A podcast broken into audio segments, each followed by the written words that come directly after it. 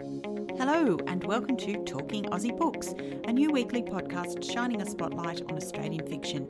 My name is Claudine Tinellis. As a writer and avid reader, I love chatting about books. And in this podcast, I'll chat to authors, publishers, and readers, giving you, dear listener, insight into what's hot on the Australian fiction scene. So if you're looking for your next book recommendation or just want to know more about Aussie fiction writers, this podcast is for you. Grab yourself a cuppa, sit back, and enjoy.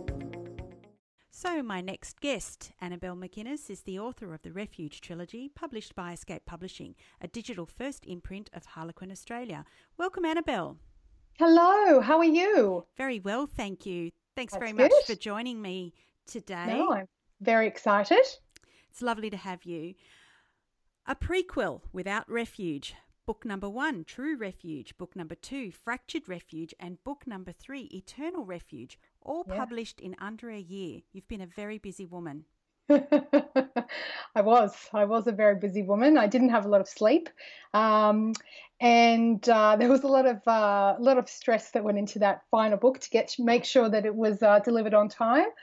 Um, but yes, it was it was an exciting journey. Absolutely. Fantastic.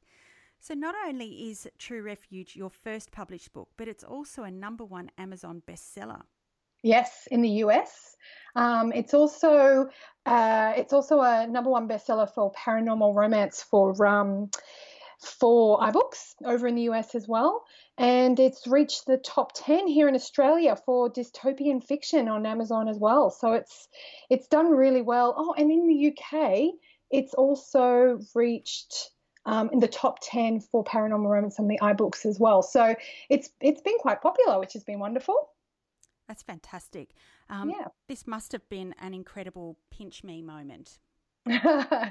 when I first saw that little orange tag, when you get you get a little orange tag when you um, on your Amazon profile, when you hit that that number one, um, and I saw that at about 5 a.m. in the morning. I had a I had a promotion going, and I was hoping that the promotion would would set off um, set something in motion, and I refreshed my little. Um, my phone and there it was and my poor husband woke up to quite a squeal so it was uh, it was a very exciting yes I, I can only imagine. And I've just discovered today that the prequel, uh, Without Refuge, also won a place in the Spicy Bites competition 2017 and has did, now been yeah. published in an anthology. Yes yes i actually just got my rights back to that in august. Um, and so i will be planning to do something with it. I'm not sure at this point in time. Um, i'll um, uh, yeah i'll probably speak to my publisher to see what what we can do with it. But uh, yes so that was that was also pretty special as well yeah. Indeed. Now, for the benefit of listeners who aren't familiar with your books, can you tell me a little bit about the series?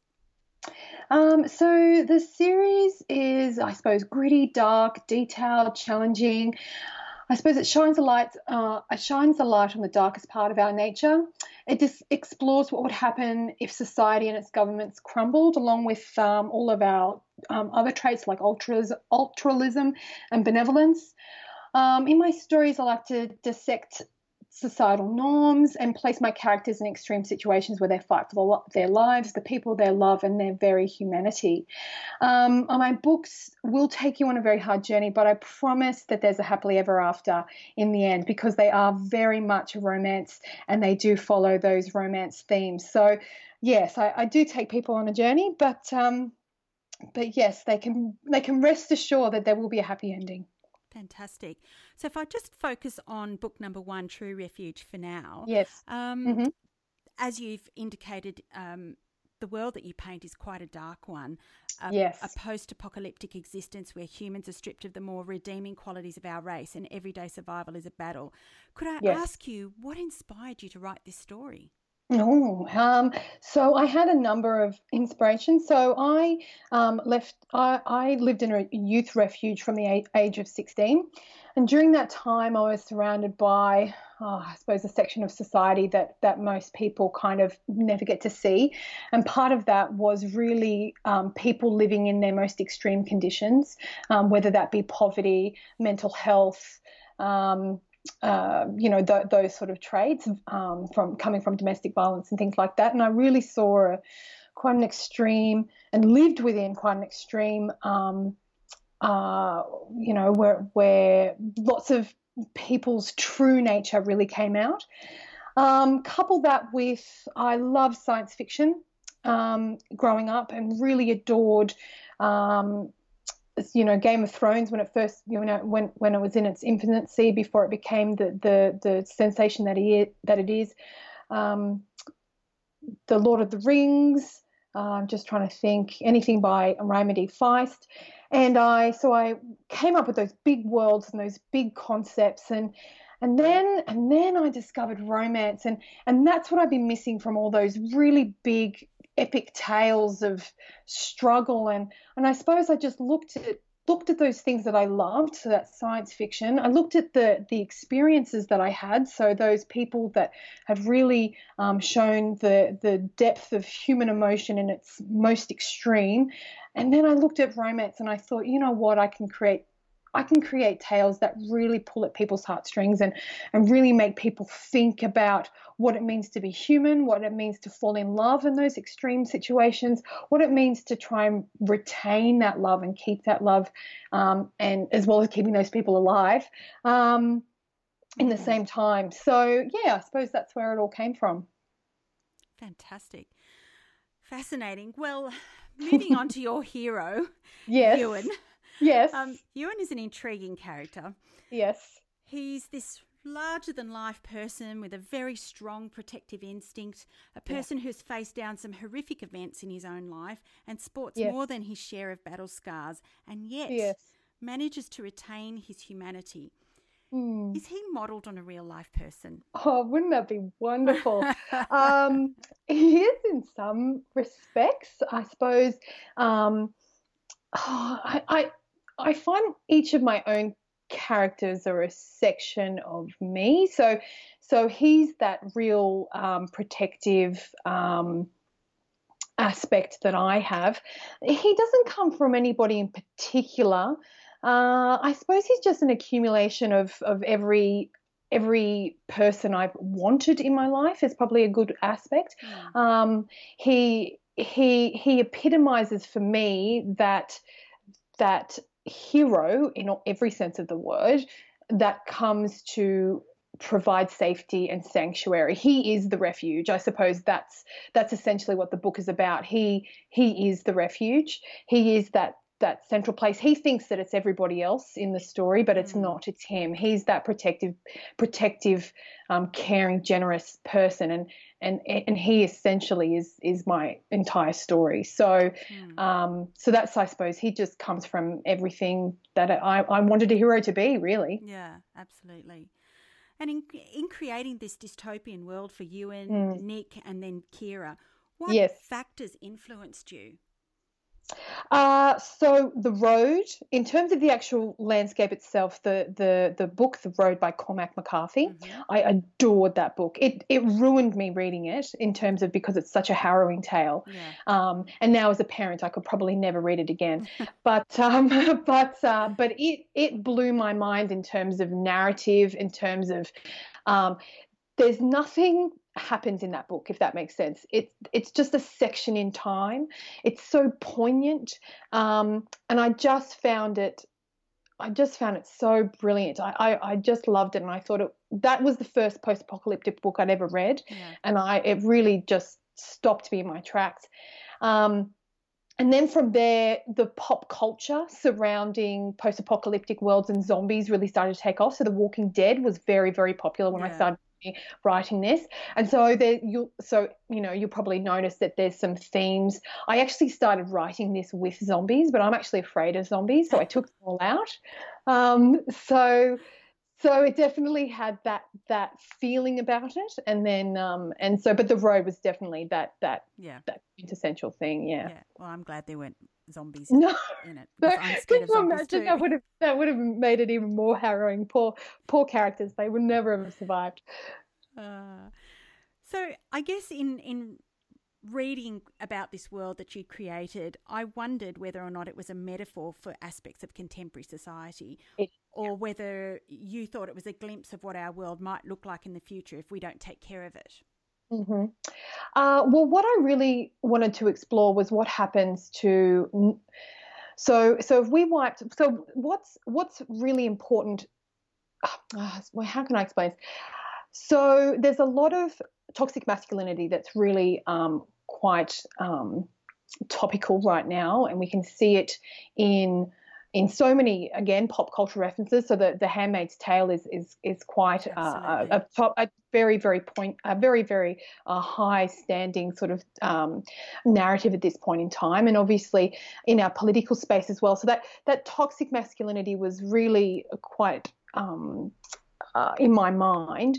And then, uh, but I thought, what? But that's only such a small piece of um, what it is to be um, I suppose, human or, or even just to be a man. So I thought, what happens if I do take away all the women from the world? What happens to the ordinary man, the man who are our husbands, who love women, who, who are compassionate, who are caring, who are protective? What happens to them when we, when we take away such a, an, a vital aspect of our species, of our character, of our society? What happens when we take that away?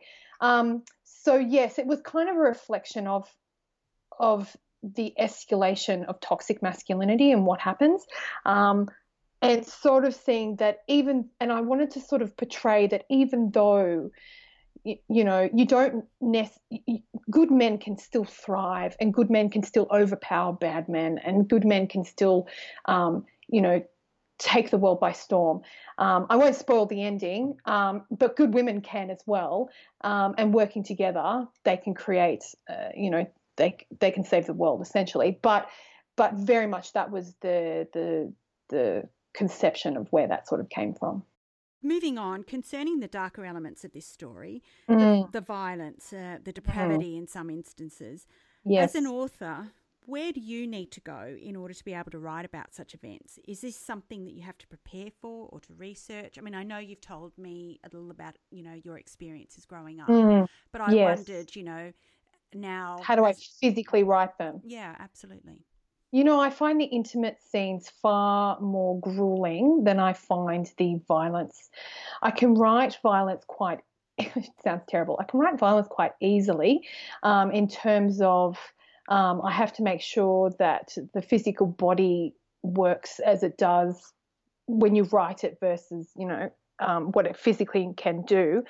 But it's the it's the intimate scenes that I find very very difficult. And and if I reflect on that I, you know I probably could string out a couple of you know um, what's the word you know um, things about myself about that. But but it's definitely um, I have I can only write it in one section, and usually I write them once. So most of my my the the style of my well the way I write is I I I write quite a number of drafts, and I go over and over and over and over and over them again. When it comes to those types of scenes, the intimate scenes and the violent scenes, I tend to only I tend to not have to redo them. They come out in one big lump, and they they're usually quite clean in terms of the editing um, and I only have to do sort of minor copy edits and but I can't I can't break them I suppose and I just have to make sure that I'm in a nice quiet space in order to make them happen. It's fair to say that these books are a spicy read in terms of mm. the relationship between Ewan and Nick and then later Kira. Yes. Um, it's a very intense relationship born of a very unique set of circumstances. Um, mm. Was this your intention while you were writing? Um, I actually intended it to be a lot spicier. I actually took out I took out quite a number of uh, scenes, not necessarily spicier scenes, but certainly more intimate scenes. Um, I ended up taking them out both on. I didn't feel that they were appropriate for the tone of the book. The, the that first half or that first forty percent is quite uh, intense, mm-hmm. and I didn't feel that that a line of sexual tension in there was appropriate. Mm-hmm. Um, that does ramp up towards the end, but but again, it's funny because it ended up being, you know, a lot less than what I thought it was. I thought it was going to be much higher on the heat scale, as they say in the romance world. Um, but in the end, and in the end, the entire series is actually, even though it, it does have quite detailed elements, they're actually very small in number mm-hmm. in terms of um, in terms of that. So, so it's a lot less than I thought it was going to be in the beginning. Okay. Um, you've recently attended the uh, Romance Writers of Australia conference in Sydney, and I yes. understand that True mm-hmm. Refuge was nominated for a Ruby, which is a Romantic Book of it the was. Year award. So you were a finalist, yes. is that right? I was, yes, in the long romance category, which is um, so they have four categories. They have the long, the short, the novella, and the um, uh, oh, and the romantic elements. And the long, well, they're both pretty. Uh, well, yeah. So, so yes. So I, so yes, I was the yeah nominated in the long in the long category for that one. And how did that feel?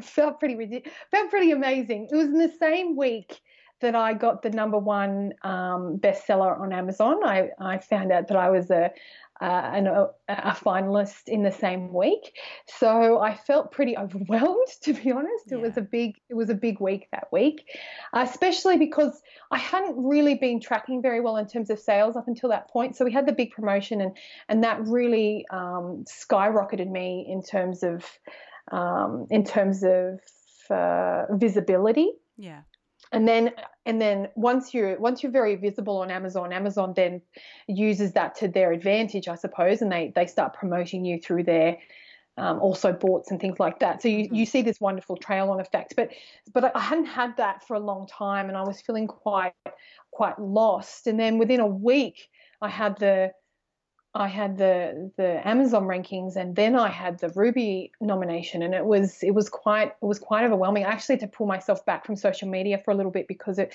I found that I just had to immerse myself so deeply in that for for such a little while. While I obviously thanked everybody for their kind comments, and and I had a lot of new readers that were really excited, and they were emailing me and tweeting me, and it was wonderful.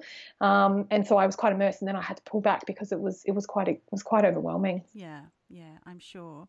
Mm. Um, I understand there's more than like a thousand members of Romance Writers of Australia from all over the world, um, yes. and uh, boasting many well-known author names amongst its ranks uh, from across yes. many different genres.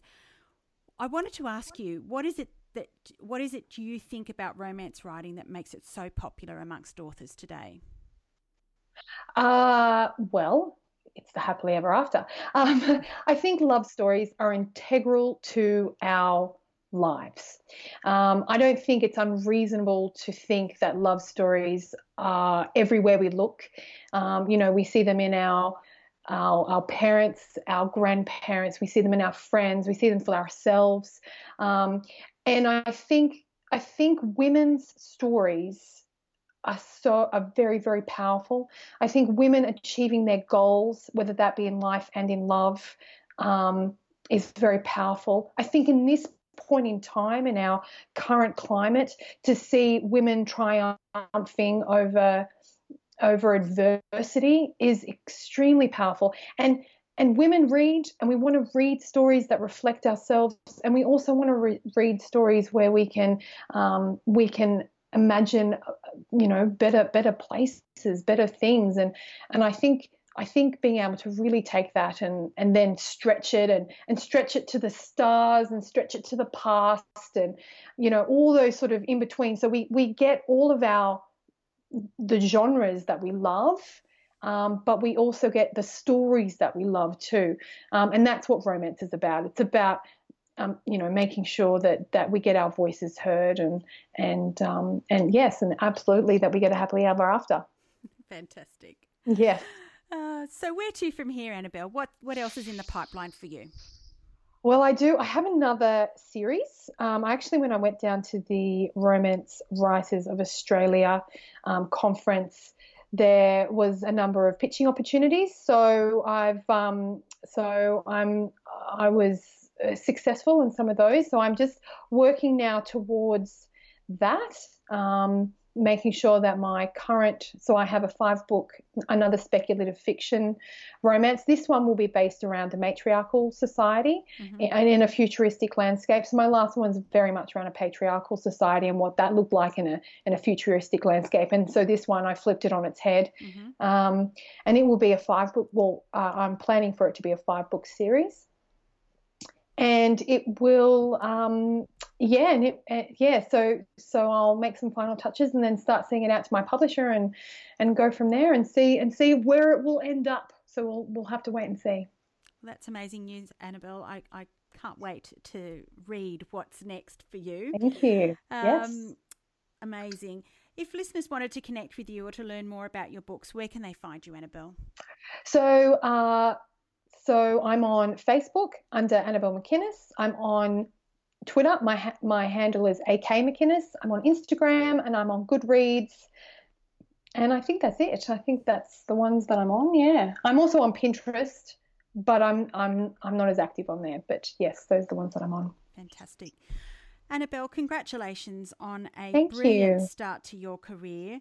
And anyone who's looking for Annabelle's ebooks, uh, you can go to www.romance.com.au where you'll find a list of e retailers uh, from which you can download Annabelle's books. Annabelle, it's been an absolute delight to chat to you today. Thank you so much for your time. Thank you so very much. I really enjoyed it. Thank you. Brilliant. Well, that's a wrap, folks. If you enjoyed this podcast, please leave a review on iTunes or drop me a line via my Instagram at Claudine Tinellis or on my webpage, claudinetinellis.com. Thanks for listening. Until next time, happy reading.